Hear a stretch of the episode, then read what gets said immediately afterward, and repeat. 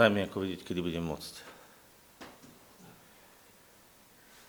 Takže srdečne na tomto mieste vítam každého jedného, ktorý tu sedí, každého jedného, ktorý počúva na internete, čiže online, každého jedného, ktorý to počúva z nejakého záznamu, alebo akokoľvek sa k tomuto slovu dostal. Každému jednému prajem milosť, každému prajem pokoj, aby si to všetko dobré, ktoré od Boha dostáva, mohol vlastne uh, užívať mohol to rozmnožovať, mohol to rozdávať. A s tým súvi aj moja taká jednoduchá otázka, ako na začiatku dávam. Ja to mám tak vo zvyku a mám na to svoj dôvod. E, kto z nás by chcel tak prežívať milosť, že je bude preplnený a že s nej bude vedieť rozdávať, komukoľvek potrebuje? Na to musíme povedať ale áno. Musíme povedať na to áno a amen, lebo ak my to nepovieme, ak my uh, si povieme, to ja nemôžem, to není pre mňa, to je pre nejakých vyvolených, to je pre niekoho, tak my sa vlastne sami tým odstrihujeme, pretože Boh nás vytvoril ako nádoby milosti. A v tých nádobách milosti tá milosť sa musí množiť, lebo keď ju chcete rozdávať, tak automaticky ona sa musí dotvoriť. Ona musí, keď chcete, viete, ako zoberete žbán, keď zo žbánu vylejete a chcete, aby v tom žbáne bolo, tak ona tam musí pribudnúť. Čiže ona sa musí množiť. Hej? A Vyzerá to ako taká zázračná rozprávka z toho, čo sa hovorilo, že hrnček var, ale v podstate v duchu svetom je to tak, že on preteká. A ten obraz, ktorý Biblia dáva, ktorý Ježiš sám učil, je, že budete ako pramene a ako rieky, ktoré vytekajú do väčšného života. Biblia hovorí aj o pramení, aj o rieke. A to je, čo je v tvojom srdci. V tvojom srdci je ten prameň a vytieka z neho rieka do väčšného života. Ale nie je to len jedna rieka, je to mnoho riek, lebo to je rozmanité. To mnoho riek znamená, že to je rozmanité, lebo to je tá istá voda. Ale každá rieka preteka trošku inou krajinou, každá rieka má trošku inú, inú farbu vody, iné ryby možno v sebe. Hej, viete, že sú rôzne rieky a, a tak to bolo aj v raji vytekala rieka a bolo sa delila potom v štyri rieky a každá tá krajina, jednej bolo zlato, jednej boli e, iné, iné oblasti a celé to malo slúžiť preto, aby ten Boží, Boží ten, to Božie kráľovstvo, ten Boží raj e, kvitol, e, rástol, bol plný života. A to je zvláštne, lebo takto v tomto obraze by mal byť nastavený náš život. To, čo sa nepriateľovi podarilo, je od tohto videnia, od tohto prežívania človeka oddeliť a vysunúť ho von, kde všetko záležalo od eh, jeho urputnej práce eh, pod prekliatím. Pretože hriech doniesol do života prekliatie a tam, kde je hriech, tam sa spôsobuje kliatba, tam sa spôsobuje bolesť. A preto je napísané, že v bolesti svojej tváre budeš jesť chleba. Ale to je eh, ten prekliatý stav kto z nás si uvedomuje, že v tomto stave eh, toho prekliatia my už nemusíme žiť, že môžeme žiť ako Boží synovia. Ruku hore. Rozumiete, to je vážna vec, pretože Ježiš sa stal prekliatým, stal sa uh, odsúdeným, aby my sme už nemuseli byť prekliatí a nemuseli sme byť odsúdení. To znamená, on nám vlastne doniesol ten skutočný obraz Boha do našich srdc a tento obraz je potrebné množiť deň čo deň. A to je moja zodpovednosť. Čiže moja zodpovednosť nie je to, aby som sa vyhryzal a riešil hriechy a prekliatie, ale aby som sa zaoberal, ako množiť Božieho ducha cez môj život na druhých. Kto to vidí? Ale viem niečo, pozrite sa do kresťanstva. Dneska sa kresťanstvo v kúse zaoberá hriechmi. Od rana do večera stále rieši hriechy. Ale to, čo skutočne riešil Ježiš vo svojom živote, neboli hriechy, ale bolo prúdenie ducha cez neho na ostatných.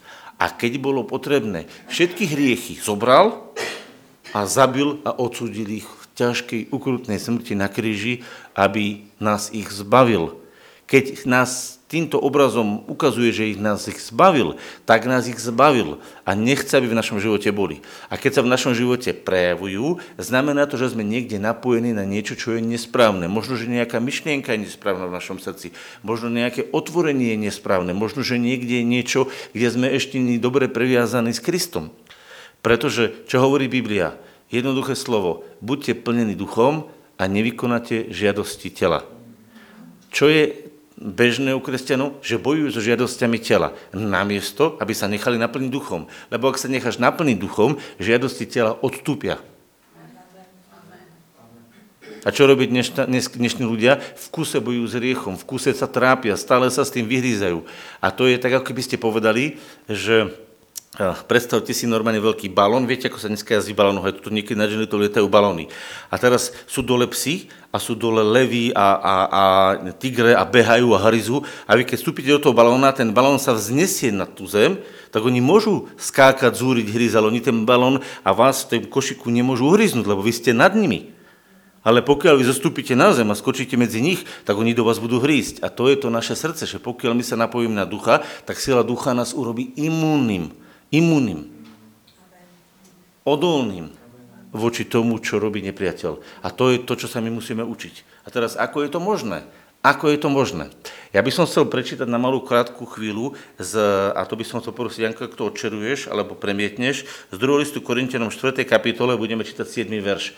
A tam sa hovorilo predtým o službe, ktorú vykonával Pavol a hovorí, že oni neboli, e, neboli zasiahnutí tými zenskými vecami, tými e, zákernosťami, tými všelijakými e, pochybnými dôvodmi, všelijakými takými nesprávnymi pohľadmi, ale oni mali naozaj čistotu v srdci a na základe pôsobenia ducha slúžili. Lebo tretia kapitola hovorí o službe ducha, štvrtá kapitola pokračuje v tom a hovorí, že oni neboli ovládaní nejakými zlými vecami, ale duchom Božím. A teraz prichádza do 7. verša. Už to máme otvorené. Pozrite sa. A ja to budem čítať postupne a potom to budeme spoločne, eh, alebo to prečítam celé a potom si budem vykladať niektoré verše, dobre? Takže čítam. No ten poklad máme v hlinených nádobách, aby zvrchovanosť moci bola Božia a nie z nás, ktorý sme tiesnení zo všetkých strán, ale nie zovrení. Sme v rozpakoch, ale nie celé bezradní. Prenasledovaní, ale nie v zlom. Opustení, sme občas povalení, ale nehynieme. Vždy a všade nosia so sebou mŕtvenie pána Ježiša na tele, aby bol aj život Ježišov zjavený na našom tele. Lebo my, ktorí žijeme, vždycky sme vydávaní na smrť pre Ježiša. Aby aj bol život Ježišov zjavený na našom smrteľnom tele.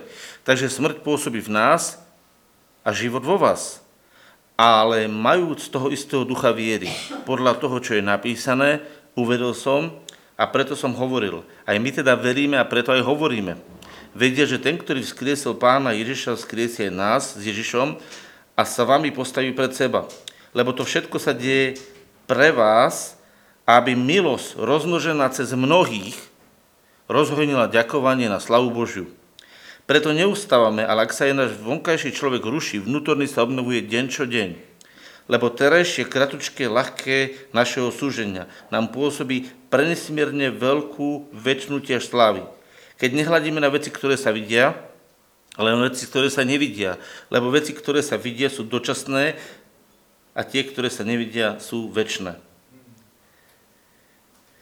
Tu je veľmi veľa takých krásnych vecí a ja myslím, že ten kontext vlastne hovorí o, tak jednoducho, že oni si uvedomovali, kto sú čo sa im deje a to, čo sa im deje, vedeli použiť na rozmnoženie milosti. Toto je taký hrubý obraz toho, čo sa tu je napísané. Teraz si budeme to rozobrať postupne, budeme sa chvíľočku nad tým rozmýšľať. Pozrite sa, čo hovorí ten prvý verš, ktorý som čítal. No ten poklad máme v hlinených nádobách. Brat, sestra, počúvaj, keď si tu a patríš Ježišovi a Ježiš žije v tvojom srdci.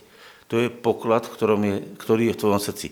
Kto z vás si teraz uvedomuje, že on sedí síce v tele, ale v jeho živote je poklad. A veľký poklad. Povedz to teraz tak. Mám v srdci poklad. A stoj nad tým. Uvedomuj si, že máš poklad?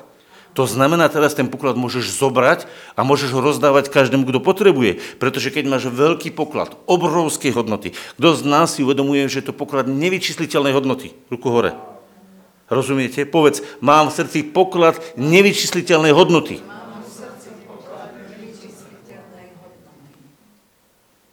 To znamená, môžeš zabezpečiť každú potrebu, každého, kto to potrebuje. Z tohto pokladu. A teraz povieš, no ale ako je to možné, veď ja som len človek. Áno, veď je to tu napísané. Pozrite sa, že no ten poklad máme v hlinených nádobách, aby zvrchovanosť moci bola Božia a nie z nás, aby si si uvedomil, že to není z teba samého, že to je z Boha, ktorý v tebe prebýva a že v tom tele, Boh to osadil tak, aby si si uvedomoval, že to je na ňom závislé. Preto ty vo svojom živote a ja vo svojom živote potrebuješ to do tej ducha ponoriť a zahľadieť sa na ten poklad. Nie na to, že si v hlinenej nádobe. On vie, že si v hlinenej nádobe. Aj ty vieš, že si v hlinenej nádobe. Ale ty sa potrebuješ v tejto chvíli zahľadiť na ten poklad. Lebo ak sa chceš zahľadiť na ten poklad, tak v tej chvíli po pohľade môžeš z toho pokladu rozdávať. Čo je problém? Že mnohokrát my ľudia v živote hľadíme na hlinenú nádobu a nie na ten poklad. A preto nemáme čo rozdávať. Pretože ty, keď z toho pokladu chceš vybrieť, predstavte si to ako takú truhlicu, obrazne hovorím, a chceli by ste vybrať nejaké mince, alebo klenoty, alebo nejaké drahokamy a chceli ste ich rozdávať. A vy sa nedívate do tej truhlice, nedívate sa, čo je v nej, ale dívate sa na ten obal a stále s tým obalom nič nemôžete robiť. Však keď chcete vybrať niekomu dať mincu, musíte sa pozrieť a v tej truhli nájsť mincu. A keď chcete niekomu dať prsteň, musíte sa pozrieť a vybrať prsteň a dať ten prsteň. A keď ducho, keď sa budete dívať iba na tú drevenú dosku, na tú truhlicu, hej, obrazne, tak vy stále budete vidieť iba drevo. Hovorím, no čo ja mu z toho dreva môžem dať? Pohľadkáte drevo, akurát si triesku dáte do ruky, hej, lebo už je opotrebované, to drevo je, je hlinené, hej, obrazne hovorím. No tak čo im môžete rozdávať? Rozumiete? Keď sa budeme dívať na to, na tú truhlicu, tak my môžeme rozdávať len drevené triesky alebo hlinu. No lenže to nielen, že nikoho nepoctí, to práve naopak. Buď mu zadrie triesku, alebo ho tá hlina zašpiní. Jediné, čo poctí druhého človeka, je keď zoberete z tohto pokladu a dáte ho druhému. A prečo? Aby sa tento poklad rozmnožil. Lebo tu je napísané, neviem, či ste, či ste si to všimli, tu je napísané, že vraj 15. verš. Tu je dôvod. Lebo to všetko sa deje pre vás, aby milosť rozmnožená cez mnohých. Je tu napísané, že sa rozmnožuje milosť? Kto chce mať podiel na rozmnoženej milosti? Tak musíš dobre pozrieť do toho pokladu, vybrať z neho a dať druhému. Keď niekoho stretneš, prvé, čo urobíš, prvé, čo urobíš, keď druhého stretneš, musíš sa zahľadiť do svojho ducha, zobrať z toho pokladu akúkoľvek, keď ti duch pripomenie čo ti on pripomenie, lebo tam je rozmanitých vecí veľa. A tu, čo ti pripomenie, zober a daj mu. A vtedy si ho poctil. Čo my najčastejšie robíme? Stretneme sa a povieš, vieš, ja sa mám takto moje telo, to som také no, problémy, mám také starosti a, a niekto niečo zlo mne povedal, niekto mi urobil zle, to sa mi stalo, to nemám, hen to nemám a začneme to e, naše, čo je porušené. Čím ho vlastne zneúctujeme? Chceš zneúcťovať druhých alebo posvedcovať druhých? Kto chce posvedcovať? Tak musíš z toho posvetného daru, lebo to je Boží posvetený dar. Uvedomujete si, že Ježiš je Boží posvetený dar vložený do tvojho srdca? To je svetý Boží dar. A z toho svetého Božieho daru musíš zobrať a dať. Ak budeš dávať do svetého Božieho daru, tak budeš aj druhých posvedcovať a požehnávať. A teraz zastane a povedz si, ako funguje tvoj život. Teraz niekto povie, no ale čo to môže byť? Čo, čo to môže v praxi byť? No, budeme si o tom chvíľočku hovoriť, čo to môže byť a ako sa to robí. Ale ešte sa vráťme do jednu vec. Že vraj v tomto tele, v tomto tele, ktorom sme, je napísané, že ktorý sme tiesnení zo všetkých strán. To znamená, budú na nás doliehať veci, budeme pociťovať veci, ktoré sa dejú v tomto svete, budeme, ale nie sme zovrení. To znamená, teba môžu zvierať, ale viete, čo je krásne? Oni ťa nemôžu zovrieť. Viete, ja častokrát hovorím väzňom, že oni sú síce vo väzení, chodíme do väzníc. A oni často v tých väzniciach ich hovorím, že vy tu sedíte vo väzení, ale existuje silnejšie väzenie, ako sú tieto múry. To je väzenie v vlastnom srdci, väzenie hriechu, väzenie e, seba odsudenia, väzenie e, viny, väzenie nenávisti. To všetko je jedno väzenie, ktorom chodia ľudia vo svete, aj keď nie sú za hradbami a za múrmi väznice. Koľko ľudí dneska ide po ulici a je uväznených vo svojom hneve, vo svojom sebaodsudení, vo svojom zlyhaní, vo, svoje, vo svojich nenaplnených snoch, prieniach a v tom všetkom sú uväznení, zovretí. Ale on hovorí, že ktorí sme tiesnení, ktorí sme zmačkaní, ale nie sme zovrení. Povedz, nie som zovrený príjmam svoju slobodu v Kristovi. ty musíš vedieť, že nie si zovretý. Lebo ak príjmeš, že ty si zovretý, lebo na teba to dolieha, v tej chvíli sa stalo to, že tvoje múry boli zlomené a to tiesnenie ťa prevalilo a prelialo. A preto nás niekedy okolnosti prelievajú a preto mnohokrát potrebujeme sa s niekým stretnúť v cirkvi alebo s nejakým človekom, ktorý ma podporí, lebo častokrát ja už som prevalený tým tlakom zvonku. Prečo? Pretože som si dobre nehľadel na svoj poklad pretože som dobre nehľadil na Ježiša. Ak ja dobre nehľadím na Ježiša, tak, tak a obrátim ten svoj pohľad na to drevo a dívam sa, aký ten tlak je, tak čím viac sa dívaš na ten tlak, tým väčší ten tlak je. Lebo ty mu vlastne venuješ energiu, pozornosť a čím viacej tomu tú pozornosť venuješ, tým to má väčšiu silu. Uvedomujete si, že Peter sa netopil, pretože by nemohol chodiť po vode, ale pretože sa díval na sílu vln. On sa díval na sílu vln a pozeral, to predsa nie je možné, aby som ja chodil po vode. Viete, čo mu tam bežalo v tej hlave? Ako ja môžem chodiť po vode? A chodil ale díval sa na tie vlny. A v tej chvíli sa prestal dívať na svoj poklad, na Ježiša, a začal sa dívať na silu vln. A ako sa díval na silu vln, tak mocná v ňom sila vln, až ho to celé stiahlo a už keď sa začal topiť, lebo on sa fakt ponoril celý a začal sa topiť. To nebolo tak, že Peter plával. Peter sa topil. Už možno si aj nalogal tej vody. Hej, napil sa s nej a volá, pane, zachráň ma. A v tej chvíli, keď už bol prelomený, už sa topil, tak volá, pane, zachráň ma. A v tej chvíli stačil jeden pohľad, jedna sekunda, jeden výkrik na Ježiša a v tej chvíli bol hore. Takže nemusíš 15 rokov sa vyberať z toho prevalenia. Stačí ti jeden dobrý pohľad na Ježiša, na ten poklad a v tom momente si hore. A toto je ďalší odkaz. Boh ti hovorí, ak ťa niečo tiesni a prevalili sa tvoje múry a padol si, urob jeden pohľad na svoj poklad, jeden pohľad na Ježiša a v duchu si zminutý okamžite. Nemusíš v tom plávať. To nie je vola Božia, aby sa topil. Vola Božia, aby si žil. A teraz hovorí, sme v rozpakoch. Máme niekedy pochybnosti, máme niekedy, že to nevieme posúdiť, rozpoznať, čo sa deje? Ale nie je celé bezradný. To znamená, vieme, kde je rada, vieme, kde je radca. No vieme, v Ježišovi je rada. On je údatný hrdina, radca. Jeho meno je radca. Jeho meno je radca. Nevieš vyriešiť problém, choď k nemu, porad sa s ním. No ale to potrebuješ robiť, lebo čo my sme zvyknutí? No čo sa s tým stane? Lávo, vpravo, viete, doľava, doprava, doľava, doprava. Často sa mi stáva, eh, keď eh, som v nejakej situácii, a riešim napríklad nejakú technickú vec, poviem vám takú vec technickú, hej, čo sa týka napríklad e, nastavenie, mal som nastavenie hodinník alebo budíka som nastavil a tam nebol návod tomu, len tam boli tlačítka. A ja som to štíkal, hovorím, ja to neviem nastaviť. Chvíľočku som to skúšal, nejakú logiku, ale nešlo mi to. A zrazu, keď už som bol z toho taký, že som mal chuť ten budík chytiť, hodiť o zem, hovorím, kašlem na taký budík, neviem to nastaviť, hovorím, bože, však mi to nejako pomôže naštíkať. Zrazu, čk, čk, a ho to naštíkané, zrazu to celé sedelo. Alebo sa mi stalo mnohokrát, e, keď som mm, niečo, e, niečo iné robil, hej, a nevedel som niekto, niekde zasunúť niečo, hej, som skladal niečo, hovorím, nedá sa mi tam vložiť, navliekal som ni do ihly, nešlo mi to, nešlo, hovorím, bože, ja to tam nedám, pomôž mi s tým, a už to tam bolo. Proste rozumiete, to je ten moment, kedy ste vlastne, e, neviete, ako si s tým poradiť a vy poviete, ale ja som není bezradný, ja sa otočím poradu a otočím sa pomoc. A Duch Svetý iba na to čaká. Lebo v tej chvíli, aj ten prvý raz si použil Ducha Božieho ako moc proti druhej moci, ktorá ťa tlačí. A použil si ho ako radu proti tomu, keď nemáš radu. Hej? A tu je napísané. Sme prenasledovaní, ale nie v zlom. Ale nie v zlom opustení. Podrite sa, prenasledovaní, a teraz to je dôležité, ale nie v zlom opustení. To znamená, to treba dať, e, dať do celou súvisu, ale nie v zlom opustený znamená, že keď sme v tom zlom ponorení, my nie sme vnútorne smutní, že sme sami. Rozumiete, keď sa nám dejú zlé veci, to znamená, že ja nie som v tej veci sám, lebo ak sa mi deje zlá vec, tak on je mojou silou dobrá.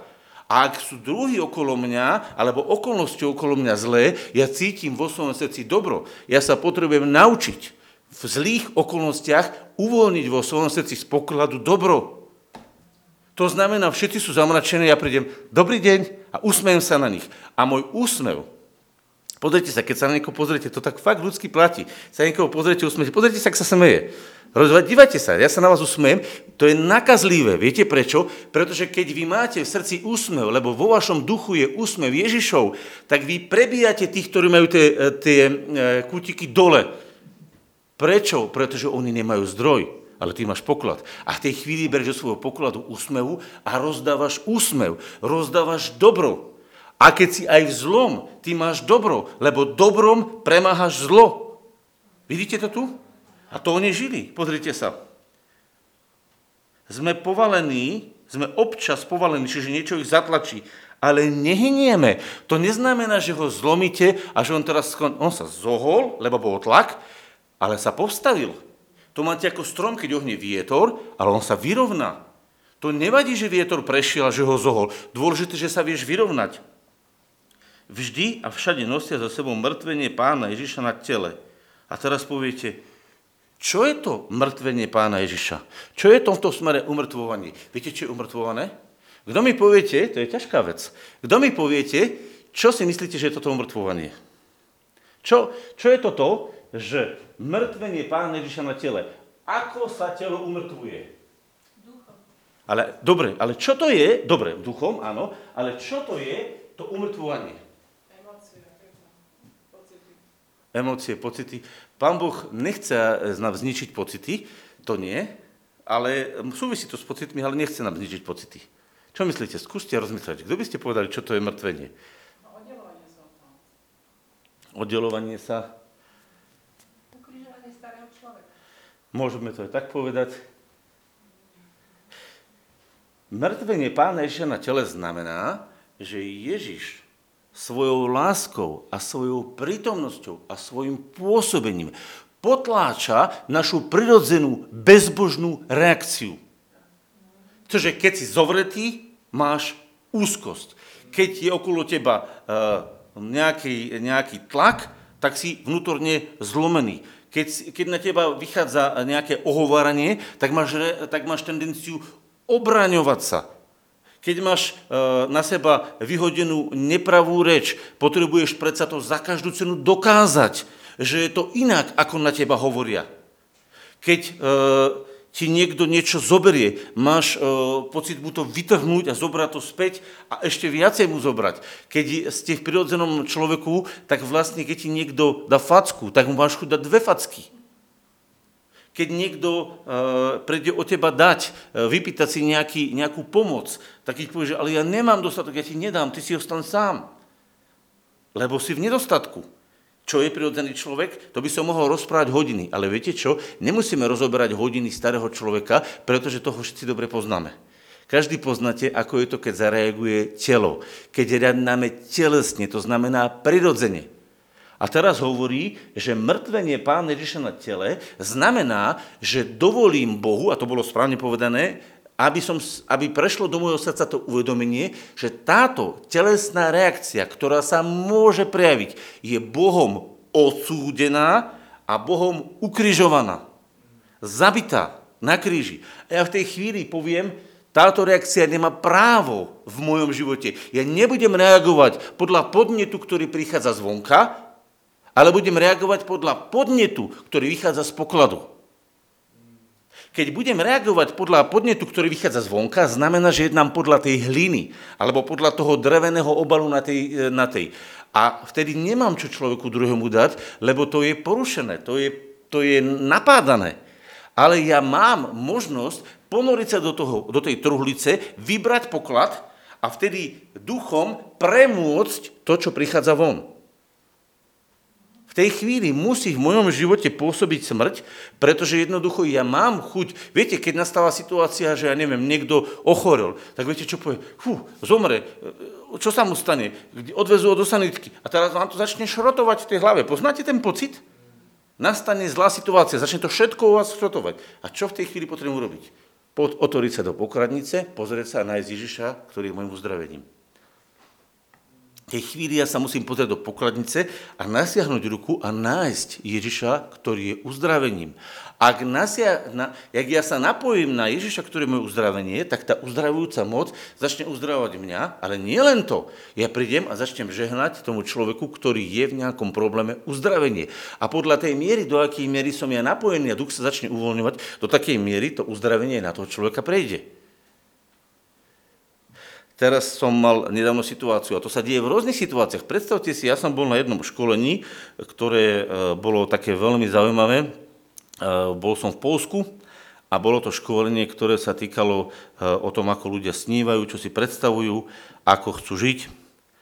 A teraz bol e, na tom školení, som bol a bola tam jedna pani a dali nás do skupiny, že sa budeme rozprávať o niektorých veciach, že čo tu ľudia chcú, čo by si predstavili, že chcú od života.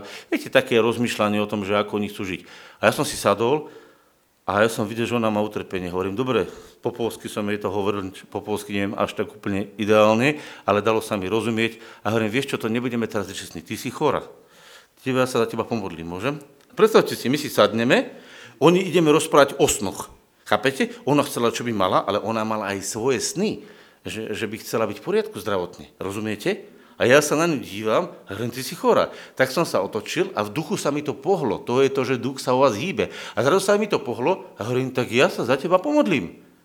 Dobre? Ty sa vieš modliť? Hovorím, áno, viem, sa patrím Ježišovi, pomodlím sa za teba. Chápete, že my sme boli na školení, kde nás mali takto v skupinkách a mali pozerať, že ako rozprávame o snoch, tak ja som nepozeral o ich snoch. Ja som realizoval jej sen, lebo som položil na ňu ruku a modlil som sa za ňu.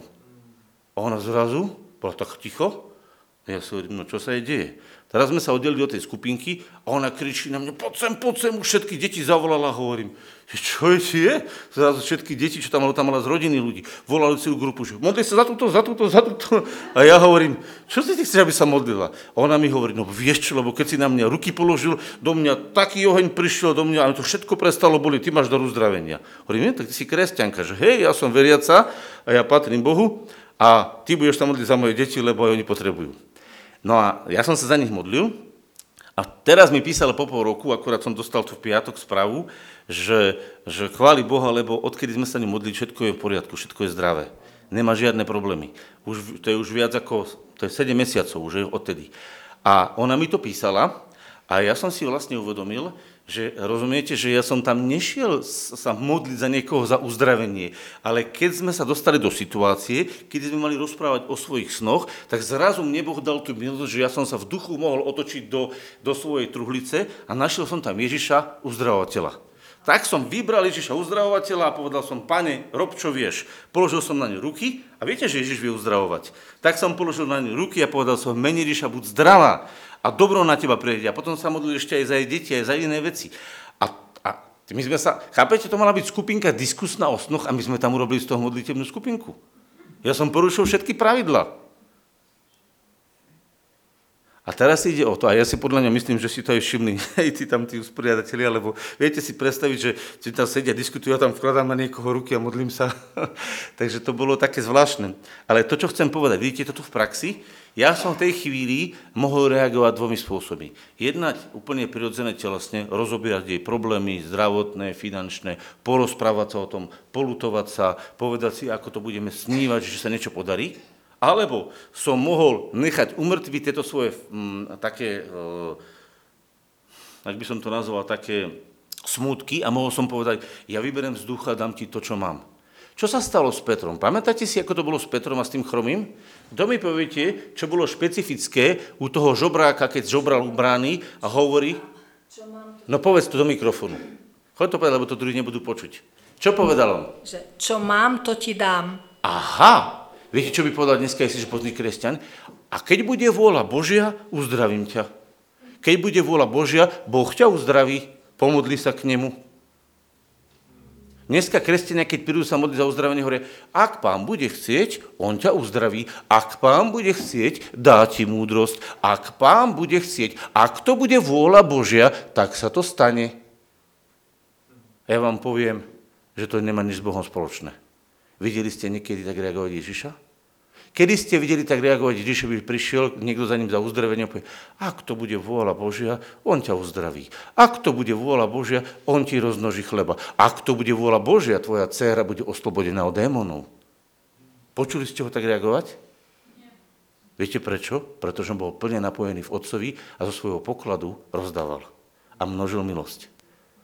A to je to, čo máme robiť. Všimnite si to všetko, vyzerá to prvé tak zbožné, ale to je len zbožné. To není Božie. To je len zbožné, nie je to Božie.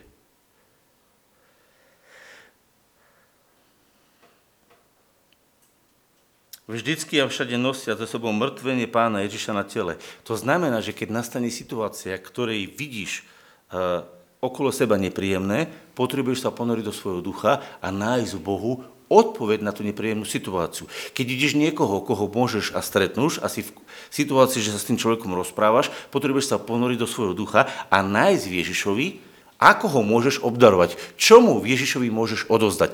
Cítiš, že v tejto chvíli si ponorený v tom, aby si mohol tú milosť, ktorú si dostal, roznožiť pre Neho?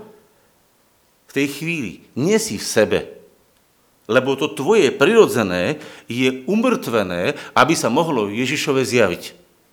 Kto to tam vidí? Čítajte ďalej. Lebo my, ktorí žijeme, vždycky sme vydávaní na smrť pre Ježiša. Prečo? Aby aj bol život Ježišov zjavený na našom smrteľnom tele. Uvedomujete si, že to telo je porušené? Je. Ale on ho oživuje, to znamená, oni sa dostali do konfliktných situácií, do ťažkostí, do problémov, do rôznych zovretí, do rôznych zradí, do rôznych vecí. Prečo? Aby Boh mohol manifestovať svoju slávu milosti na nich, keď oni, keď oni sa oddajú tomu jeho pôsobeniu. Keď oni vedia, že ten poklad je Boží a že Boh ho chce v nich množiť. Oni to museli ale vedieť, pretože keby to nevedeli, tak oni povedia, a to ma Boh trestá. Viete, čo sa najčastejšie deje? Keď nastanú e, v živote problémy, pozrite sa, my, ktorí žijeme, vždycky sme vydávaní na smrť pre Ježiša, to znamená, to boli vážne veci, na smrť. To znamená, že úplne to bolo, kom, to, to bolo, im išlo o život. A viete, čo my by sme povedali dneska? Čo dneska povedia kresťania, keď ti nastanú životné problémy, životné ťažkosti, viete, ako reagujú? To Boh ťa trestá, aby ťa zastavil. To je najčastejšie myslenie, aké majú ľudia. A to je zasa iba pobožné, nejaké náboženské myslenie. Pretože keď ty ideš s Ježišom a dostávaš sa do problémov a Ježiš ťa vedie, tak on ti tie problémy nerobí. Rozumiete, že Ježiš ťa pošle kázať evaninium, alebo ťa pošle za niekoho sa modliť, alebo ťa pošle niekoho požehnať, tak on ťa posiela, vnútorne ťa podporuje a on sám ti bude robiť problémy? Chápete, aká je to hlúposť? To druhý pôsobí problémy, lebo keď z teba ide milosť, tak ten zlý pôsobí problémy.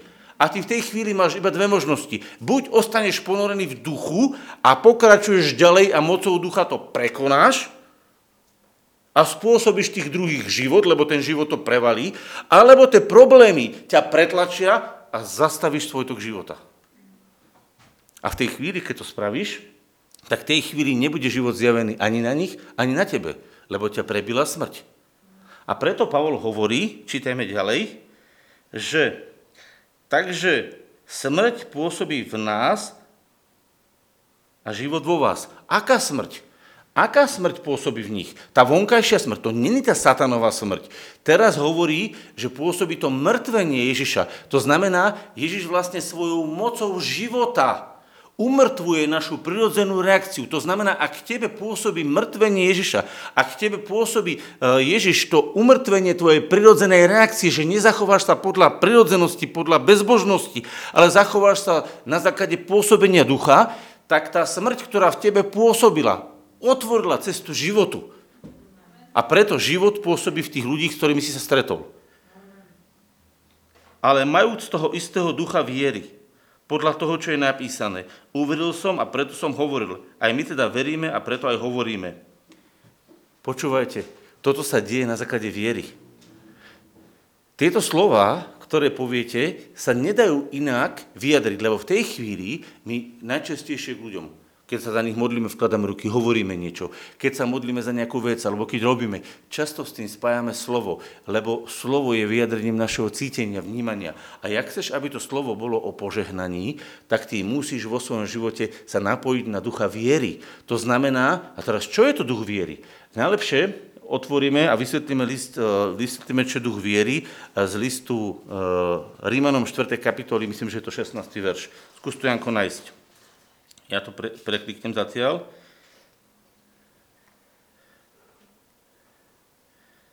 Dneska viacej vykladáme, ale verím, že nám to donesie užitok. 17. verš. 17. verš. List Rímanom 4, 17.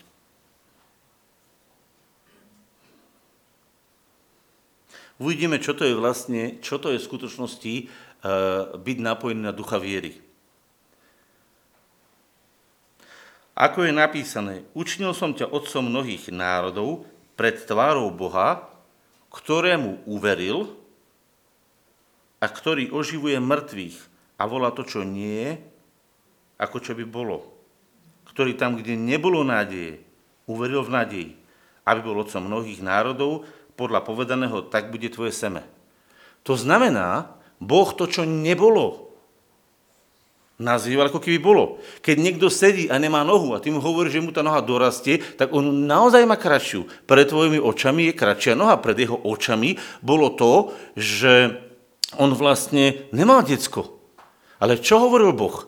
Boh povedal, budeš otcom mnohých árodov. A on povedal, ja, a začal sa tešiť a Abraham tomu uveril a začal sa tešiť, že bude otcom mnohých národov. Veď on nemal dieťa v tom čase, keď mu to Boh povedal. Ale on uveril tomu, čo Boh povedal. A na základe toho, že uveril tomu, čo Boh povedal, sa stalo v jeho živote presne to, čo Boh povedal, pretože Boh volá, povoláva veci, ktoré nie sú pre tebou, ako keby boli. Toto je, prosím, pekne duch viery. Toto je duch viery, ktorom ty vlastne vyhlasuješ veci. Lebo ty, keď sa modlíš, niekoho bolí hlava. Sa mi stalo, že bol som s osobou, hej, e, ktorú bolala hlava a ja som, ona prišla, boli ma hlava, boli ma hlava, tak hovorím, chytím ho za hlavu, hovorím, mení Ježiš, tá bolesť ide preč. A už ma neboli. Ona sa divila, ale ja som sa nedivil. Ja som povedal, vďaka Bohu. Prečo sa ona divila, ja som sa nedivil? Pretože ona sa divila kvôli tomu, že jej myslenie bolo také, že si dá ibalgin, alebo že si dá ataralgin, alebo ja neviem, aký tabletku. Ale moje videnie bolo to, že sa postavím proti tej bolesti a poviem, aby odišla, pretože on niesol naše bolesti. Čiže ja som vybral z tej truhlice Ježiša uzdraviteľa a povedal som, bude to ako hovorí Ježiš.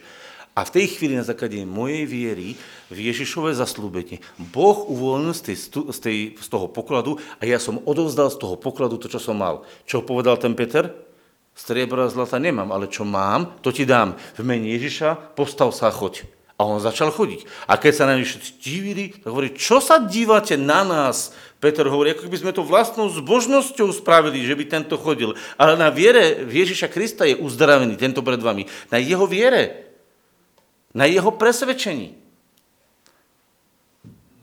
Vidíte to? A preto mnohokrát, keď ideš okolo niekoho a pocítiš, že sa v tebe duch hýbe, a na to potrebujeme byť citlivý, že duch sa pohne, tak z toho, čo ti duch ukáže, zober a bez ohľadu na to, ako sa ti bráni tvoje telo, alebo aké máš pocity, zober a daj to. Musíš v tej chvíli byť ponorený v duchu, a chceš z ducha zobrať, a potrebuješ byť zároveň umrtvený v tele. Pretože ti telo bude hovoriť, ty môžeš za niekoho prísť a povedať, môžem sa ti pomodliť za nohu, však ti dá facku. Môžeš za niekomu prísť, rozumiete, tak sa mi to stalo mnohokrát. A potom sa vám dejú veci, kedy vy cítite, že sa chcete za niekoho pomodliť, duch sa u vás hýbe a vy máte dve možnosti. Buď to necháte v truhlici ležať, alebo to z tej truhlice vyberiete.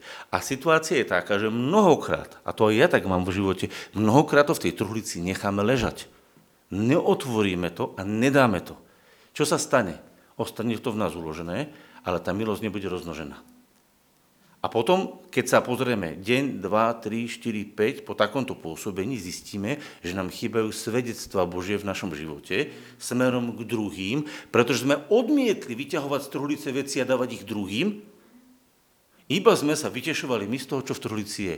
Takže my budeme šťastní z toho, čo sa nám deje, lebo nám Boh pomáha, ale druhým neporozdávame, pretože náhodou by nám niečo povedali. A to náhodou by nám niečo povedali, to je to telo. Rozumiete? A na toto my musíme toto odsúdiť a povedať, je jedno, čo o mne povedia. Ja urobím to, čo môj Boh chce. Ale Boh rešpektuje slobodnú volu človeka, keď vám niekto povie, že nechce, aby sa za ňo modlili, tak sa nemodlite. Keď povie, pomodli sa za mňa, tak sa za neho pomodlite. Keď vám povedia áno, príjmite to a použite to. A keď vám povedia nie, nechajte tak. Ježiš tiež bol poslaný ku všetkým, iba niektorí ho prijali, či nie? A dokonca, keď ho neprijali, povedal pán Ježiš uh, tým jeho učeníkom, že keď vás neprijú, vyteraste si aj ten prach zo svojich nôh, vyteraste to a povedzte, ideme ďalej. Nič sa nedeje. Je to normálne, že nie všetci budú z toho pokladu chcieť zostať, lebo oni ho nevedia sa ešte prečítať. Ale verte, že keď sa vy pomodlíte za niekoho nohu, ja vám poviem, bol som v, bol som v jednom kostole, v kostolíku, ma povolili na takú, aby som tam hovoril a vyšiel som z kostolíka teda, a bola tam také sedenie a vidím pani krývať. A hovorím, že no pani, viete čo, poďte, tak to vo mne pohlo, presne tam hovorím, poďte, teraz ideme sa tu modliť, hovorím, tam boli nejaké kamery, hovorím, nebudeme sa tu pri kamerách, idem mimo bokom, hej, a teraz som sa sadol a modlím sa aj a tá noha aj tak začala vyrastať a jej dorastla. Dorovnala sa jej pánova noha, sa jej dotiahla a tá druhá, čo bola tam so mňou, hovorí, a ja chcem, mňa bolia kolena, za moje kolena sa modlite. Rozumiete? To, keď som vybral z toho pokladu a dal som jej to, z toho pokladu na základe vedenia Ducha Svetého a jej noha dorastla, tak druhá, keď to videla, hovorí, a ja chcem z toho pokladu. Čo sa dialo Ježišovi? Keď uzdravili jedného, druhého, tretieho, všetci sa hrnuli a ja chcem. Čiže my musíme pomaličky rozdávať z toho pokladu, tak ako tie dané, lebo keď budeš rozdávať, tak oni budú chcieť, lebo oni uvidia, aha, a telo jedna tak, že keď vidím, chcem aj ja. A duch jedna tak, keď sa to vo mne pohne, jednám. Keď si duchovný a hýbe sa v tebe duch, tak jednáš na základe ducha. Keď si telesný, jednáš sa iba na základe toho, čo sa vidí. To znamená, keď ty jednáš duchovne, tak ty telesný, nevidiaci, vidia, čo sa deje a na základe ich videnia oni prichádzajú, že chcú z ducha. Vidíte, čo sa deje? A toto sa deje nielen v zdraví, to sa deje aj v modlitbách za financie, to sa deje v modlitbách za rodinu, to sa dejú za rôzne veci. Lebo keď vy máte niekoho, e, ako tá pani, ja som sa ňu pomodlil a zavolala celú rodinu. Prečo zavolala celú rodinu? Pretože videla, že Boh koná v jej živote, tak prečo by nemohol konať aj v rodine? Keď sa pomodlíte za niekoho a jemu sa e, napravia vzťahy v rodine, alebo sa mu deti uzdravia, alebo e, sa chcú ľudia rozviesť a zrazu sa pomeria, tak zrazu uvidia tí ľudia, že ty si im niečo dobre doniesol do života a oni sa otvoria a povedia, aj ja to chcem. Oni to nerobia na základe toho, že by boli nejakí duchovní, ale na základe toho, že oni to vidia. Ježiš povedal, ak neuvidíte divu a zázrakov, neuveríte. To znamená, oni naozaj to potrebujú vidieť, lebo oni nerozmýšľajú, oni nemajú v sebe poklad ducha, čiže oni sa nemajú, e, toho, toho nebeský poklad, oni sa nemajú do čoho ponoriť. Tak sa ty ponor a daj im. Lenže čo je zázračné? Keď ty dáš, tak ten život má zázračnú vlastnosť, že on sa množí. A preto, že jemu to pomohlo a v ňom sa to namnožilo, tak aj on už nevedomky množí, lebo zavolá druhého, hovorí, počuj, to sa mi stalo s týmto, povie mu to, sa pochváli a aj ten príde. V tej chvíli ten človek, ktorý uveril na základe teba, ešte nemusí byť ani znovu zrodený, len uveril tomu zázraku, on sa stáva ambasádorom, agitátorom, pozývateľom tých druhých. Množí sa tá milosť? Čo pracuje? Však on není hlboko veriaci, ale hovorí, keď sa toto mne stalo, prečo sa nemôže môjmu susedovi? A keď sa hen tomu, prečo sa nemôže tomu stať? Rozumiete? A tak sa množí tá milosť. Ale v tebe sa to začalo hýbať na základe, a teraz sa vráťme do listu Korintianom. Čakajte, vrátime to. List Korintianom. 4. A tam je napísané, že pozrite sa ale majúc toho istého ducha viery, podľa toho, čo je napísané, uvedol som a preto som hovoril. Aj my teda veríme a preto hovoríme. Vediac, že ten, ktorý vzkriesil Pán Ježiša, vzkriesie aj nás s Ježišom a s vami postaví pred seba. Lebo toto všetko sa deje pre vás, aby milosť roznožená cez mnohých, to už nielen, že cez nás, cez mnohých, rozhodnela ďakovanie na slavu Božiu. A preto, ak sa náš vonkajší človek ruší, vnútorný sa obnovuje deň čo deň. Čo tu vlastne hovorí apoštol Pavol? Hovorí tu jednu vec, že ak ty príjmeš, že hoci si nádoba drevená alebo hlinená, máš v sebe poklad a ty sa na ten poklad otvoríš a povieš, že tento poklad budeš rozdávať, tak si sa práve nastavil na to, aby si rozmnožoval milosť. A ak si sa nastavil na to, aby si rozmnožoval milosť, tak a ty si nastavený, ty tak vidieš do dňa. Rozumieš, že vystúpiš zo svojich dverí z paneláku alebo z domu rodinného, alebo kde bývaš a vidíš von s tým, že si nastavený ako nádoba, ktorá budeš množiť milosť, lebo v sebe tú milosť máš tak si pripravený preto, aby ti to Boh v duchu ukázal, v tebe sa to v tej chvíli pohne a tam, kde ti to Boh ukáže, v tej chvíli to odovzdáš a rozmnožuješ milosť. A potom máš svedectvo, potom máš príbeh, históriu, ktorú môžeš ľuďom povedať, že takto sa to stalo. Lebo ty si tou milosťou Božou vykonal to, na čo ťa Boh určil. Budeš tiesnený? Budeš. Budeš zovrený? Budeš. Budeš povalený? Občas. Budeš niekedy, že nevieš, čo máš robiť? No budeš. Však oni to tak mali. Ale to nebránilo tomu, aby v ich živote pôsobil život, ktorý mŕtvil ich prirodzenú reakciu, že sa budú báť, že sa uhnú a oživoval v nich pôsobenie Božie. A tak táto milosť v nich pôsobila smrť aj život naraz. Smrť prirodzenej reakcii, bezbožnej, to bolo jedno, čo pôsobila, a druhé pôsobenie ducha. A tak chcem povedať, že v živote, keď pôsobí Duch Svetý v tebe, tak pôsobí naraz dve reakcie. Pôsobí to, že v tebe umrtvuje to telesné, prirodzené, strach, obavy, musím sa obrániť. Lebo teraz si predstavte, že príde a niekto vás urazí. Povie do vás nejaké zlé slovo, alebo nejakú úražku, alebo vás niečím osočí, alebo vás nikde nechce. A vy v tej chvíli máte možnosť zareagovať telesne, alebo nechať Bohom umrtviť túto telesnú reakciu, to znamená, nebudem sa brániť, nebudem mu to opetovať a poviem, čomu z toho pokladu môžem doniesť. Viete, kedy kolabujeme, kedy zlyhávame? Keď nevidíme v sebe poklad, keď ten poklad zašlapeme, túto hlicu nechávame a keď príde na nás telesná reakcia, ktorá nám ubližuje a my na to odpovedáme telesne, že sa obhajujeme, dokazujeme, presviečame, riešime to tej chvíli si vlastne zavrel nebeskú truhlicu asi iba v tele. A viete, čo z toho bude? Bolesť nad bolesť. Lebo bolesť spôsobí bolesť. Bolesť spôsobí bolesť. To je presne ako s uchom Malchusovom. Vyšiel Peter a vo svojej horlivosti, vo svojej telesnosti, s Bibliou v ruke, pozor, sa budeme obraňovať. Ocekol Malchusovi ucho. Oni išli zajať Ježiša, čiže spôsobili Petrovi obavu a spôsobili Petrovi bolesť, lebo Peter cítil, že ich zajmu a že budú problémy. A Peter, aby to zastavil, tak vo svojej horlivosti zobral meč a ocekol tomu sluhovi Malchusovému ucho. Čiže bolesť vypôsobila telexnú reakciu, odsudila a ocekla. A viete, čo bola reakcia ducha? Hovorí Peter, vopchaj svoj meč do pošvy a prišiel za tým sluhom, položil mu ruku na ucho a vytvoril mu nové ucho. Viete si predstaviť, že celá jeho tvár a celé jeho telo bolo potešené krvou, lebo to ucho to krváca, hej? A teraz zrazu on cítil, že tam má druhé ucho? To je presne Ježiš. Peter vo svojej horlivosti sa išiel brániť, išiel to dokazovať, na základe Biblie ti to dokážem, a už stekáme s tou Bibliou jak s mečom, a už sa dokazujeme, dohadujeme, my vlastne režeme tým druhým uši.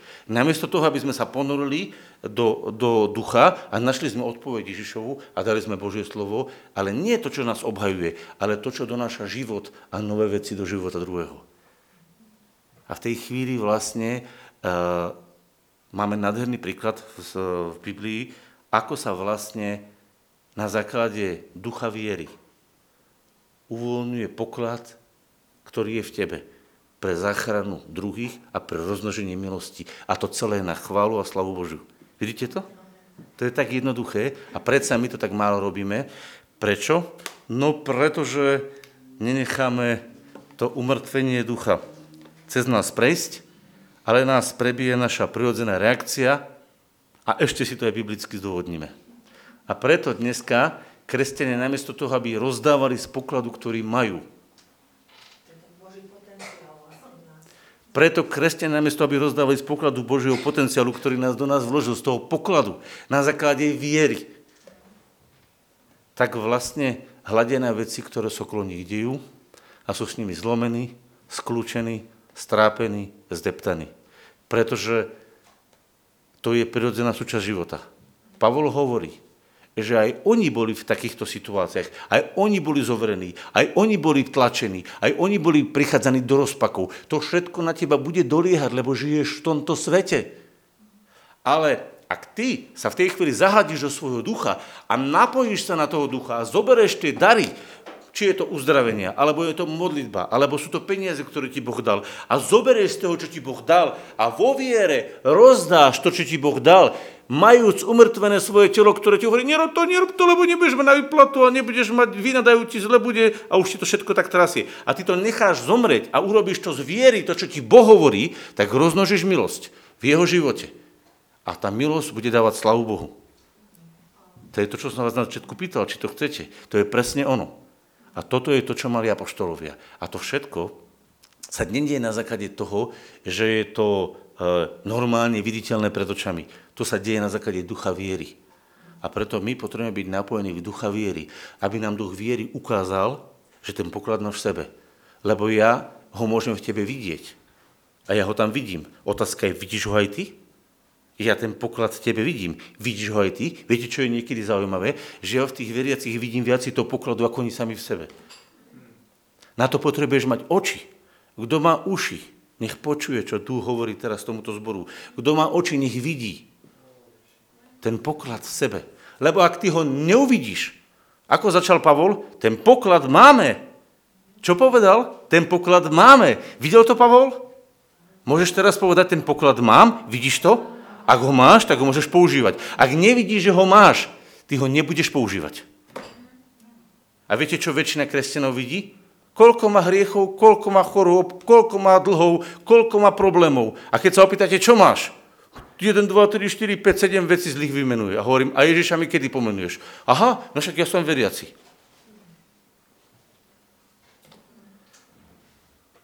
Čoho si plný?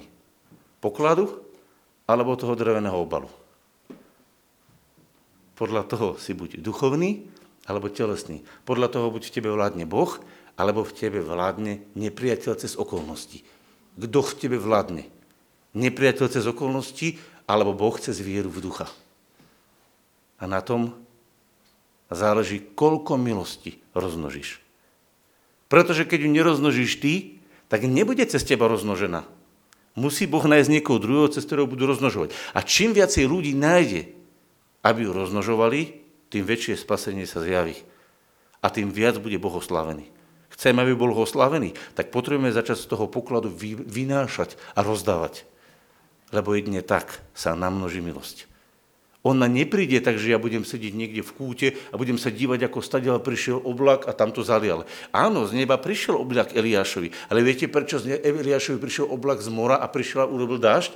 Pretože Eliáš sa úplnivo, intenzívne modlil a povolával tú nebeskú milosť a hovorí, kukni, či už ide oblak. Nejde ešte. Ešte sa modlil. Hovorí, už ide. Nejde. Ešte sa modlil. Hovorí, už ide. Už je tam nejaký malý oblačík. Ej, to bude dobre. A prišla taká lejavica, že všetko zaliala. Prečo? Pretože on mal vieru, že keď sa modlí a že keď hovorí slovo Božie, jednal z ducha viery, tak uvoľnil ten oblak a na mori sa vytiahla voda, lebo to bolo nad tým morom. A tam sa vytiahla voda a normálne tá voda sa zdrihla z toho mora a preniesla sa z toho mora a napršala na izraelskú zem. Prečo? Pretože na základe ducha viery vyvolal a vytiahol ten zázrak z tej nebeskej pokladnice v duchu. Môžeš to uzavrieť. Ideme sa modliť.